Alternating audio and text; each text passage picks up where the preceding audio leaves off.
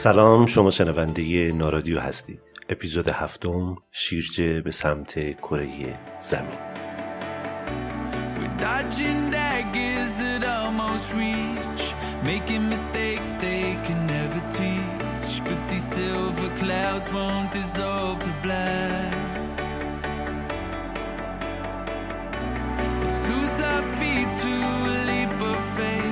And place along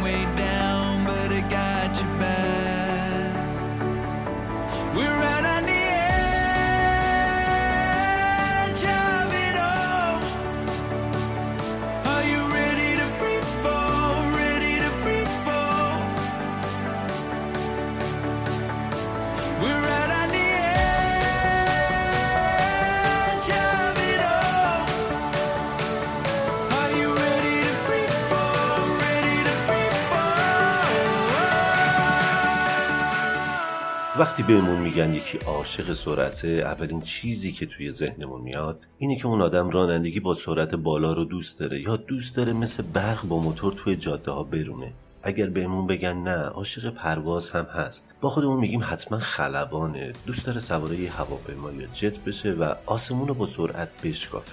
توی این اپیزود در مورد مردی حرف می‌زنیم که روی ساعد دست راستش با فونت گوتیک بزرگ این جمله رو تتو کرده. متولد شدم که پرواز کنم فیلیکس بامگارتنر کسی که سرعت رو دوست داره ولی راننده نیست. عاشق پروازه اما جت سوار نمیشه. فیلیکس چترباز و متخصص سقوط آزاده. کسی که آسمون رو خونه خودش می‌دونه. نخستین انسان و چتربازی که با سقوط آزاد و بدون وسیله نقلیه دیوار صوتی رو شکست و رکورد مرتفع ترین و سریع ترین پرش با چتر دنیا رو به نام خودش ثبت کرد. با فیلیکس بامگارتنر بیشتر آشنا میشیم. رکورد هایی که ثبت کرده در مورد پروژه Red Bull Stratos و عملیات سقوط آزاد فیلیکس از لبه فضا صحبت می‌کنیم. خطراتی که اونو تهدید می‌کردن و تدابیری که براشون اندیشیده شد و اصل ماجرا رو که در اون فیلیکس 39 کیلومتر از کره زمین فاصله گرفت و به لبه فضا رفت و از اون بالا به سمت کره زمین پرید رو براتون لحظه به لحظه رو روایت خواهیم کرد.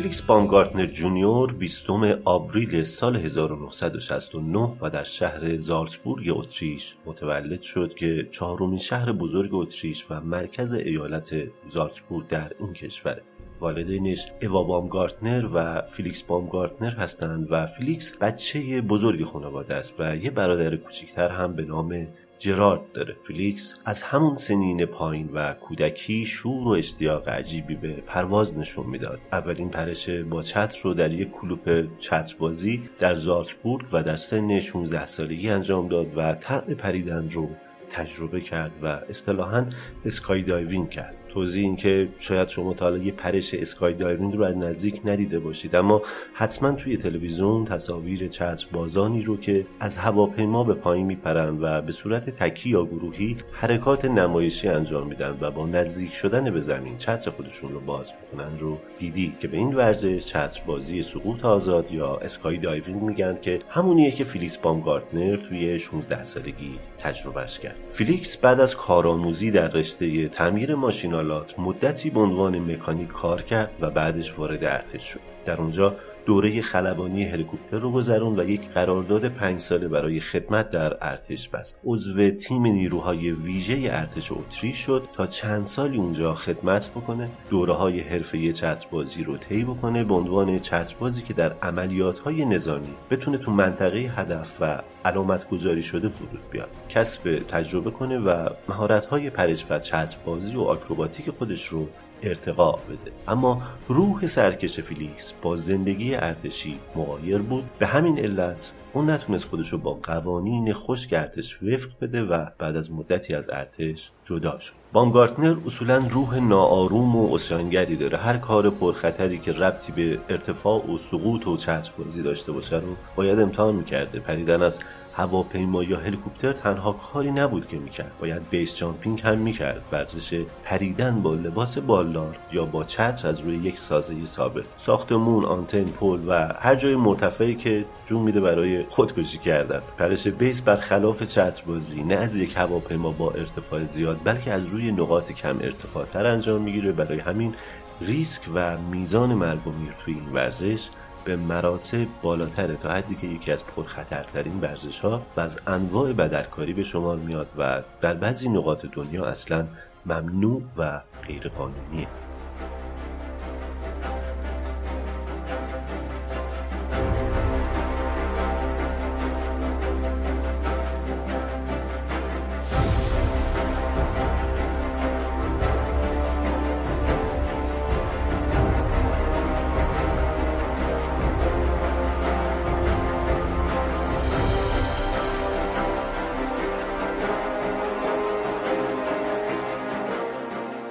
فلیکس در سال 1988 و در سن 19 سالگی برای اولین بار با شرکت Red Bull توی یه پروژه پرش با چتر همکاری کرد. به دنبال این همکاری Red Bull به اسپانسر فیلیکس در بسیاری از پروژه های سقوط آزاد پرش و چتربازیش تبدیل شد. اون از سال 1996 تا 2007 بیش از 2500 بار از ارتفاعات مختلف پایین پرید.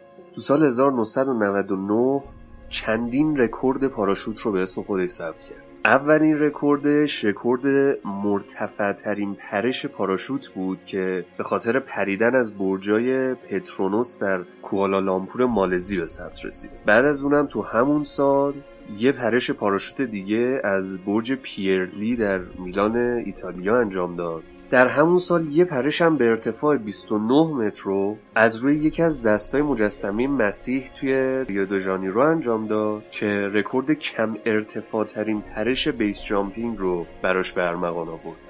در 20 جولای 2003 فلیکس رکورد بزرگ بعدی خودش رو ثبت می‌کنه و به کمک یه نوع بال که از فیبر کربن ساخته شده بودن بر فراز کانال انگلیس یا همون کانال مانش در اقیانوس اطلس پرواز می‌کنه. بین سالهای 2004 تا 2006 بامگارتنر دو تا رکورد دیگه هم ثبت می‌کنه. در ژوئن 2004 تبدیل به اولین انسانی میشه که از روی پل میلو در فرانسه base jump کرد. البته نکته اینجاست که ساخت این پل در همون سال 2004 تکمیل شد و دسامبر اون سال پل افتتاح و قابل استفاده میشه. ولی فیلیکس چند ماه قبل از افتتاح این پرش رو انجام داد که باعث ثبت این رکورد شد. رکورد بعدیش هم مربوط میشه به آگوست 2006 که اول یه پرش از هواپیما می‌کنه روی آسمون خراش Turning Torso در مالمو سوئد و وقتی می‌رسه روی برج از اونجا یه base jump هم تا روی زمین می‌کنه و به نوعی یه پرش دو مرحله ای انجام میده. در دوازدهم دسامبر 2007 یه پرش از روی سکوی بازدید طبقه 91 برج تایپه که اون سال هنوز بلندترین برج جهان بوده انجام میده. که تا اون زمان هیچ انسانی چنین پرش رو انجام نداده بوده و بامگارتنر از این حیث هم رکورددار میشه. این پرش فیلیکس مونتا یکی از نمونه های بارز عصیانگری و سرپیچی کردنش از قانونه که خشم مقامات تایوان رو اون سال برانگیخت. بامگارتنر بدون مجوز رسمی دست به این عمل جسورانه زد. البته این پرش علی‌رغم دردسرای قانونی که براش داشت اما براش حکم کسب یه مدال طلای المپیکو داشت. فلیکس توسط یکی از دوستان تایوانیش چتر پرش خودش رو روی پشت بوم هتل پنهان کرده بود و برای انجام این حرکت ورزشی بینظیر تمرین می‌کرد. هدفش پرش از برج 509 متری تایپه 101 بود که گفتیم در اون سال هنوز بلندترین ساختمان جهان بود و در تایپه پایتخت تایوان قرار داره. اون از ساختمون پرید و بعد از پنج ثانیه چتر خودش رو باز کرد با موفقیت روی بام یک پارکینگ به زمین نشست و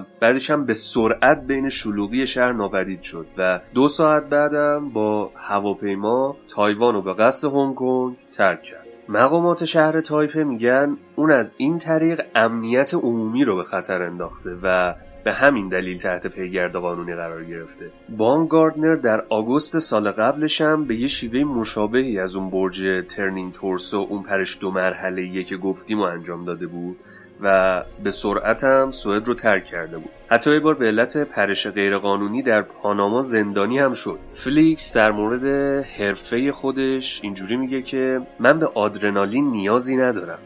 اون چیزی که منو به این عملیات ورزشی وامی داره در ابتدا یه ایده است. ایده ای که منو راحت نمی‌ذاره. یه هدف و راه رسیدن به اون. من ترس رو دوست ندارم اما ترس ارزش هدف رو بالا می‌بره و به همین خاطرم کارهای من همیشه با ترس همراه هستن.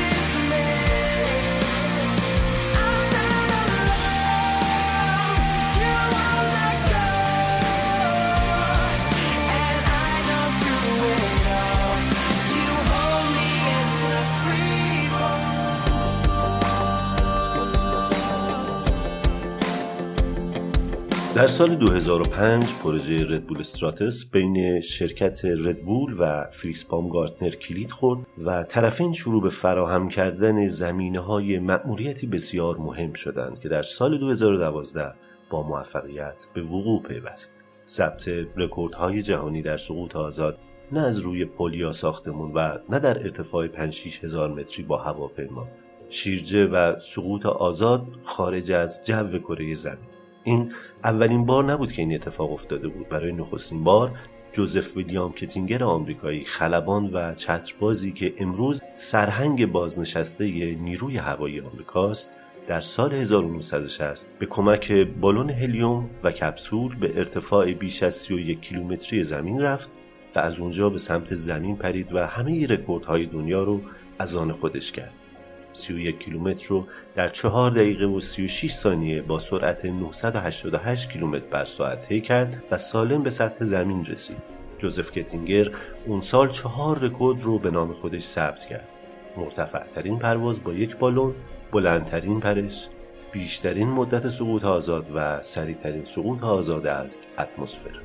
اما پروژه Red Bull Stratos فقط یک عملیات برای ثبت رکورد نبود و با 50 میلیون یورو هزینه که طی 7 سال روی این پروژه شد چالشی بسیار مهم و پروژه علمی تحقیقاتی هم محسوب می و خیلی از معادلات و نادانسته های بشر رو در مورد علم هوافضا، علم فیزیک و تاثیرات احتمالی بر سلامت و فیزیولوژی بدن انسان بر اثر شکسته شدن دیوار صلب روشن می‌کرد. آماده شدن برای اجرای نهایی پروژه از 2005 تا 2012 طول کشید.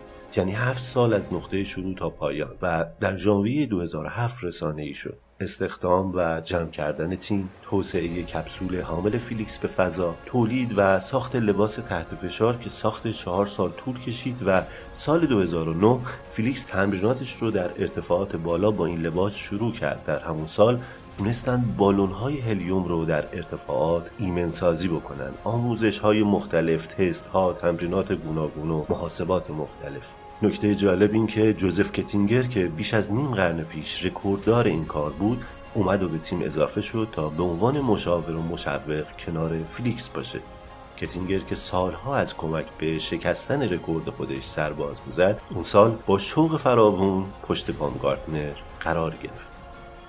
کتینگر می‌گفت احساس کردم که فیلیکس خودش رو وقف این کار کرده. احساس کردم که آدم صادق و بیریاییه. اون یه قهرمان ورزیده است یه خلبانه و من تنها کسی هستم که دقیقا می‌دونم فیلیکس در لحظه پرش از اون سکو چه احساسی داره چرا که خودم قبلا این کار رو انجام دادم.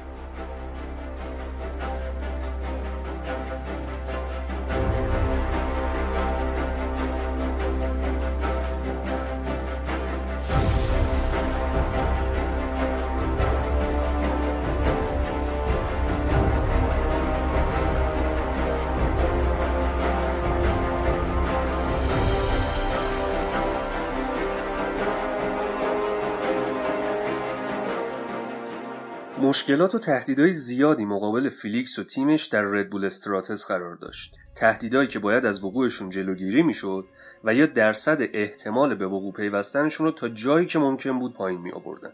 مهندسین شرکتی که لباسای تحت فشار ناسا و صنایع دفاعی رو تهیه می‌کنن چهار سال رو صرف ساخت لباس مخصوص این پروژه کردن تا فیلیکس لباس چهار لایه تحت فشار رو بر تن کنه بزرگترین خطر حین سقوط فلیکس چرخش افقی یا همون flat spin بود. فلیکس ممکن بود کنترل سقوط خودش رو از دست بده و به صورت جانبی شروع به چرخیدن بکنه. یعنی در حالتی قرار بگیره که سر و پاهاش به دور مرکز بدنش بگردن. چرخش افقی باعث میشه خون به سمت سر و پاهای چترباز کشیده بشه. در سرعت بیش از 970 کیلومتر بر ساعت باعث میشه چترباز با سرعت زیاد 180 تا 250 دور در دقیقه به دور خودش بچرخه و وضعیتی شبیه به شتابهای منفی جی یعنی یک برابر شتاب جاذبه زمین براش به وجود بیاد. چرخشی که به چرخش مرگ معروفه و می‌تونه باعث هر چیزی از سردرد و تنگی نفس و اختلال بینایی گرفته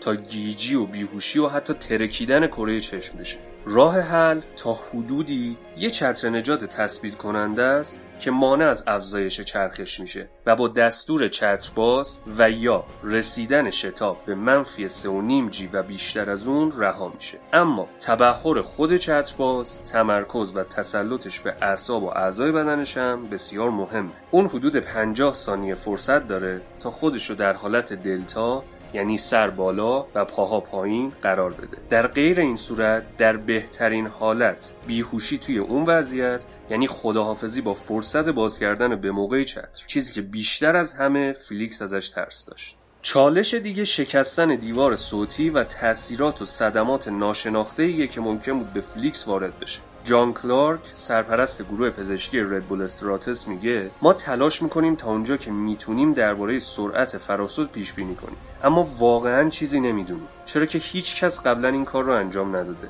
کلارک که پزشک سابق ناسا و استاد فعلی عصب شناسی کالج پزشکی دانشگاه بیلور تگزاسه ادامه میده که نگرانی ها در خصوص ارتعاشات ناشی از امواج صوتی عبوری و جراحات داخلیه که ممکنه بخشهایی از بدن فیلیکس حین شکستن دیوار صوتی به اون دچار بشه. اگر فیلیکس بتونه نخستین انسانی باشه که تنها با بدن خودش به سرعت صوت دست پیدا کنه بدون اینکه بدنش از هم بپاشه زمینه جدیدی رو در دنیای علم باز می‌کنه. تمام وضعیت هایی که ممکن بود فیلیکس رو دچار مشکل بکنن قابل برطرف شدن نبودن. پیش بینی می شدن ولی واقعا بعضی شرایط حالت آزمون خطا رو هم داشته و فیلیکس بامگارتنر با علم به این موضوع قدم در انجام این کار گذاشت.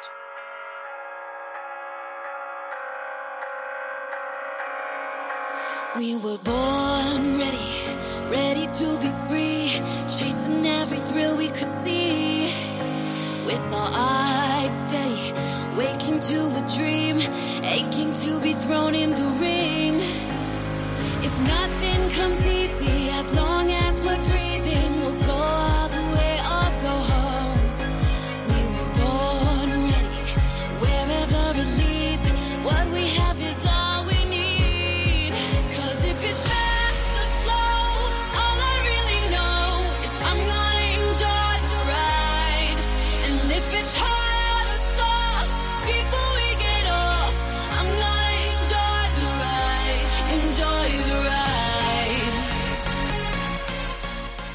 وقتی فیلیکس بامگارتنر تصمیم گرفت توی زندگی شیرین کاری کنه و از روی صخره ها و ساختمون ها و پل ها بپره هیچ وقت شاید تصورشو نمی‌کرد که این تصمیم ممکنه اون رو به کدوم مسیر سوق بده. صبح روز یک شنبه 14 اکتبر 2012 فیلیکس داخل یک کپسول تحت فشار نشست و آماده شد که بر فراز شرق نیومکسیکو به آسمون بره تا به نقطه مورد نظر برای پرش برسه.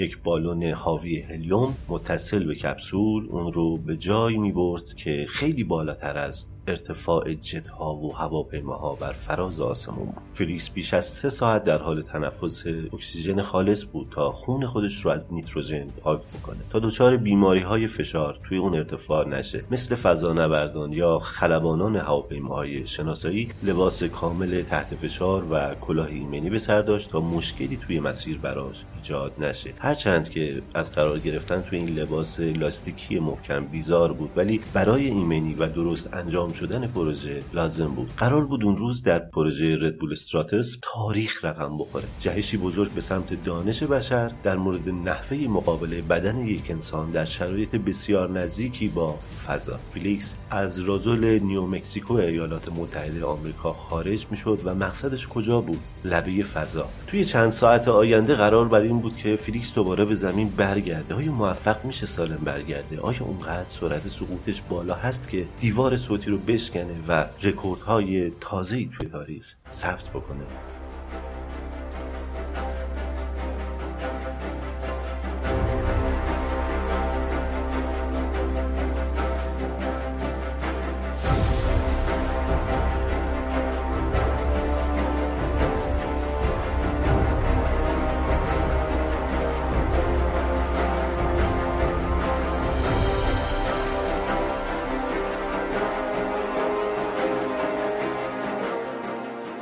چهارده اکتبر 2012 یک روز استثنایی بود. با طلوع خورشید همه چیز برای اجرای نهایی پروژه ردبول استراتس مهیا بود. از ساعات ابتدایی اون روز همه تجهیزات برای شروع کار در رازول نیو مکسیکو راه اندازی شده بودند. تمام وقایع به صورت live در کانال یوتیوب ردبول برای میلیون ها نفر نمایش داده می‌شد و بیش از سی میلیون نفر در سراسر دنیا به مونیتورهای کوچک و بزرگشون خیره شده بودند و منتظر بودند تا در این تجربه و عجیب شریک باشند خانواده فیلیکس از اتریش به نیومکسیکو اومده بودند تا اون روز بزرگ رو کنارش باشن. نگرانی و اضطراب رو بیشتر از هر کسی دیگه ای می‌شد. توی چهره اوا بامگارتنر مادر فیلیکس دید. فیلیکسی که 43 سالش بود و با کوله باری از تجربه می‌خواست شاید آخرین پرش مهم عمر خودش رو انجام بده.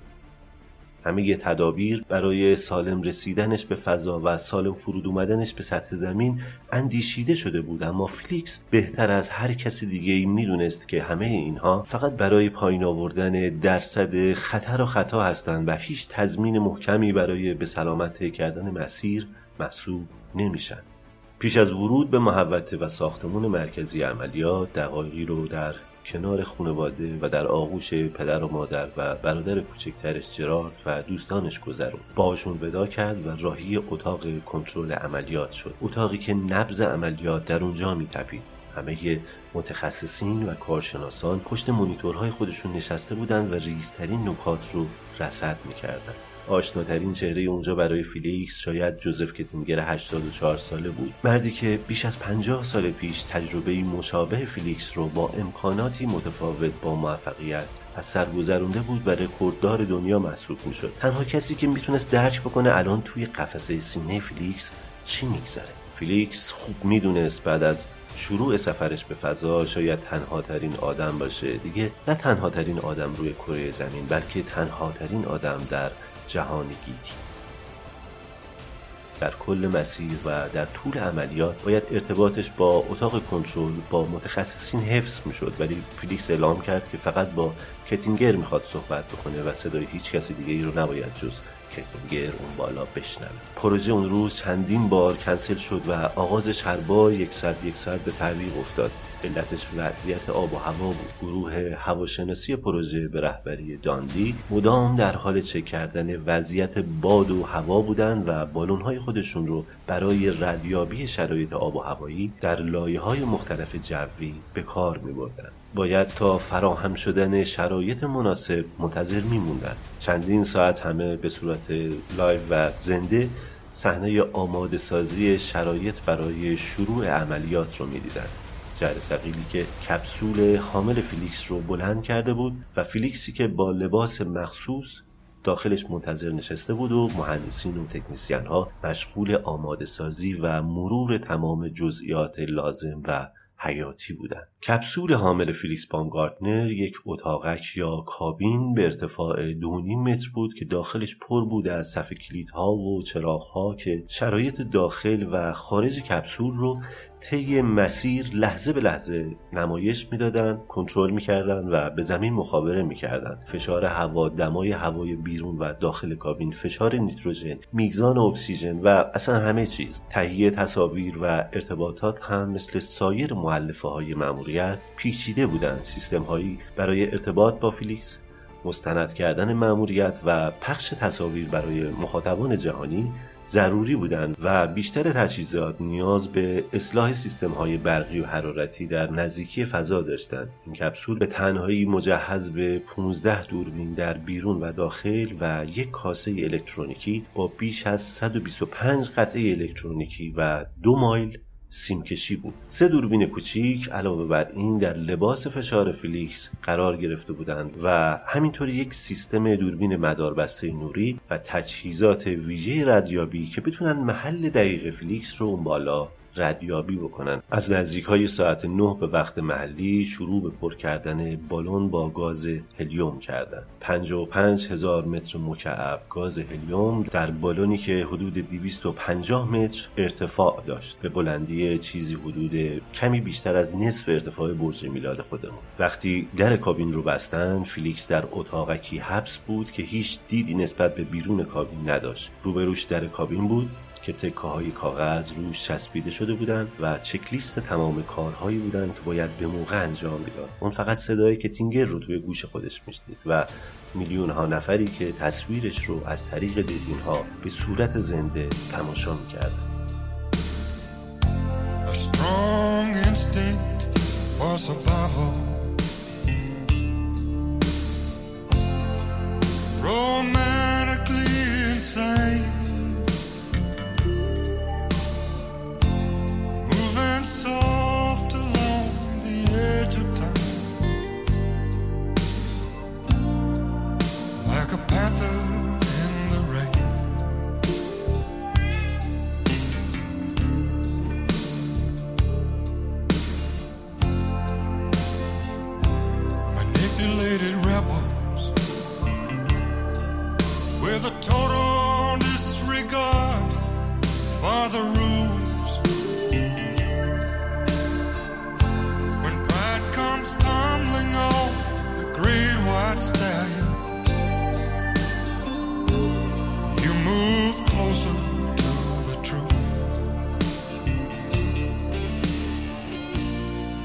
بعد از ساعت نه و نیم به وقت محلی بالون و کپسول با موفقیت به پرواز در اومدن.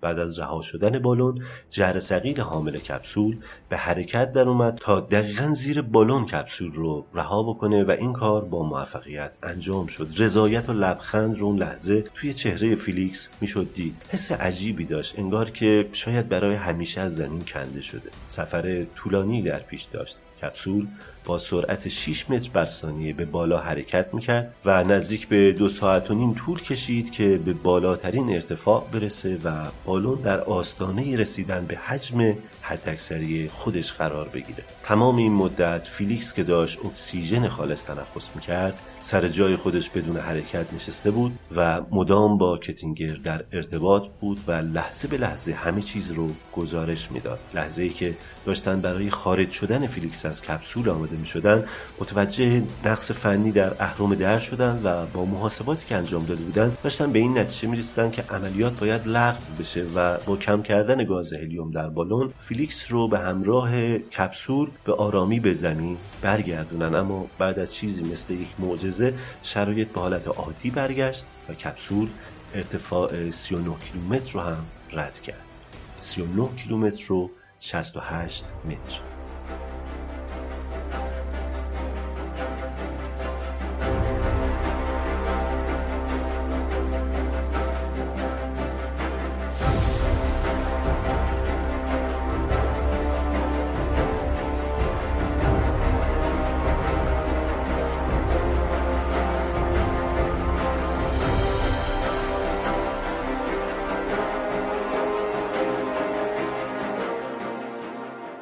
با اعلام کتینگر در گوش فیلیکس اون برای بلند شدن و باز کردن در آماده شد.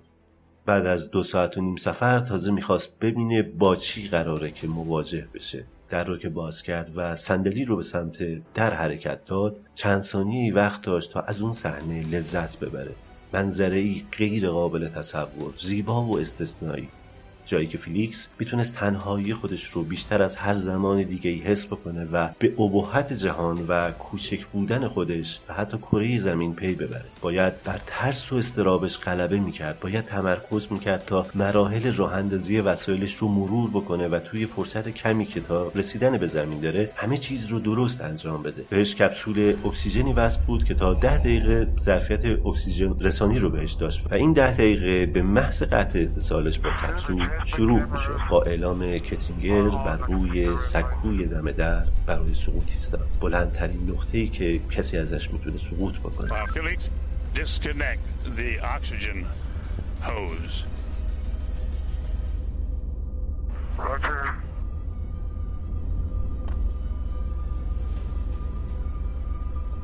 نفس در سینه ها در اتاق کنترل و پشت تلویزیون هایی که میلیون ها نفر این صحنه رو می‌دیدن حبس بود. کتینگر باش حرف می‌زد و بهش گفت اتصالات رو قطع کنه.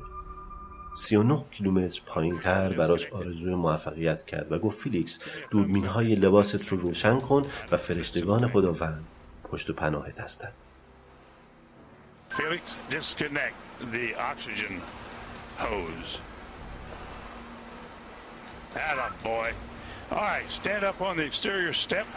Keep your head down. Release the helmet tie-down strap. Start the cameras.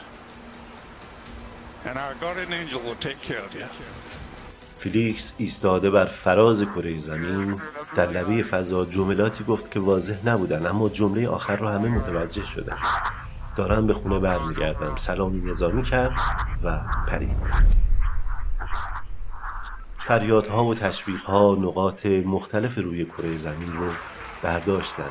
48 ثانیه از سقوط گذشته بود که سرعتش به 1173 کیلومتر بر ساعت رسید و چرخش مرگ شروع شد. دیوانوار با سرعتی باور نکردنی دور خودش میچرخید. توی اتاق کنترل همه روی صندلی هاشون میخکوب شده بودن و رنگ به رخسارشون نبود. می‌دونستن که این چرخش ها می‌تونن پایان زود هنگام همه چیز باشن. شکست عملیات و پایان زندگی فیلیکس. صدای فیلیکس میومد ولی ناواضح می‌گفت چرخش های بد و سختی رو داره تحمل می‌کنه و نزدیکه که بیهوش بشه. اما بالاخره در کمتر از چل ثانیه تونست خودش رو حفظ کنه و چرخیدن ها رو متوقف کنه و به حالت stable برسه.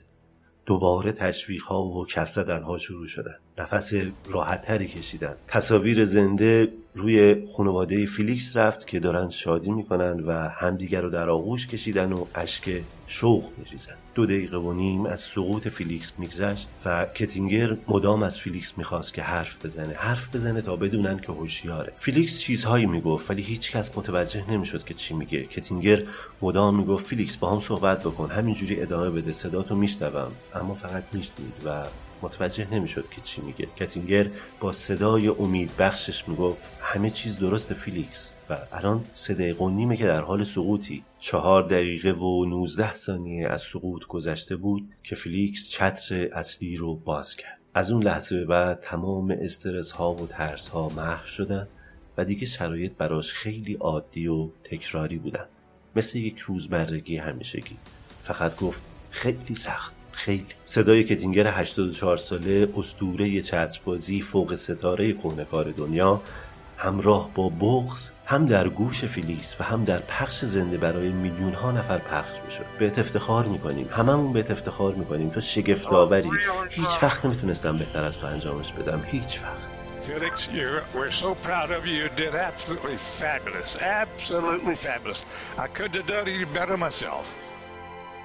سفر بیش از دو و نیم ساعتی فیلیکس در برگشت با سقوط آزاد چهار دقیقه و 19 ثانیه‌ای و دقایقی هم با چتر به سطح زمین به پایان رسید.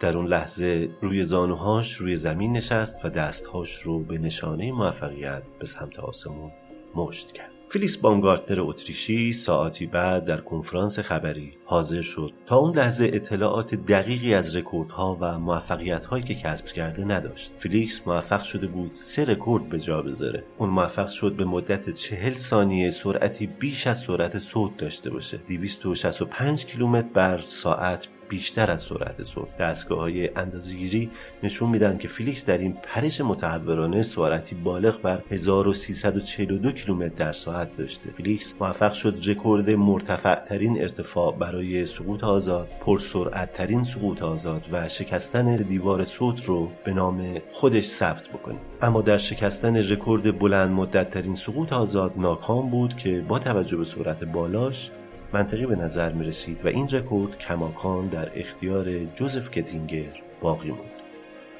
در کنفرانس خبری خبرنگاران ازش پرسیدن لحظه سقوط آزاد جملاتی گفتی میشه تکرارشون کنی؟ فیلیکس گفت گفتم که می‌دونم الان تمام دنیا داره تماشا می‌کنه آرزو می‌کنم کاش چیزی که من می‌بینم رو شما هم می‌تونستید ببینید بعضی وقتها باید اونقدر بیای بالا تا متوجه بشی که خودت چقدر کوچیکی فریکس بامگارتنر چندی بعد گفت در واقع این یک سقوط نمایشی نبود بلکه یک چالش علمی بود. ما اطلاعات زیادی به دست آورده بودیم و با این کار به دنیا ثابت کردیم که سقوط ایمن از ارتفاع بالا امکان پذیره. فکر کنم که مجددا دست به این کار خطرناک نزنم. یه بازنشستگی رسمی. وقتی بچه بودم یک آرزوی دومی هم داشتم و اون پرواز با هلیکوپتر بود. از سال 2006 گواهی نامه هدایت هلیکوپترم رو گرفتم و در آینده به اون می‌پردازم. مهارت هام رو در خدمت خدمات عمومی قرار میدم و به عنوان یک مأمور آتش نشانی یا گروه نجات در کوهستان کارم رو پی می‌گیرم. این چیزیه که من به اون تعلق دارم. I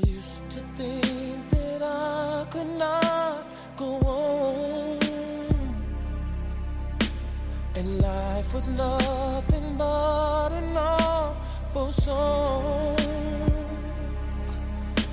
But now I know the meaning of true love. I'm leaning on the everlasting arms. If I can see it, then I can do it. If I just believe it, nothing to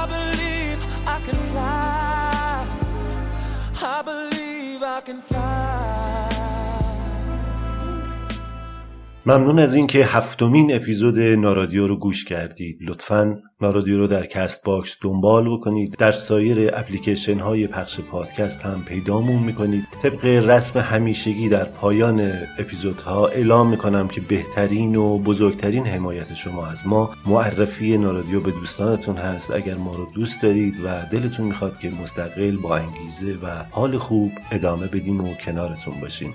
اطلاعات کامل مربوط به این اپیزود عوامل موسیقی های به کار رفته همه و همه در کانال تلگرام ادساین نارادیو قرار گرفته. من پرهام هامون هستم و اینجا نارادیو بود. مراقب خودتون باشید.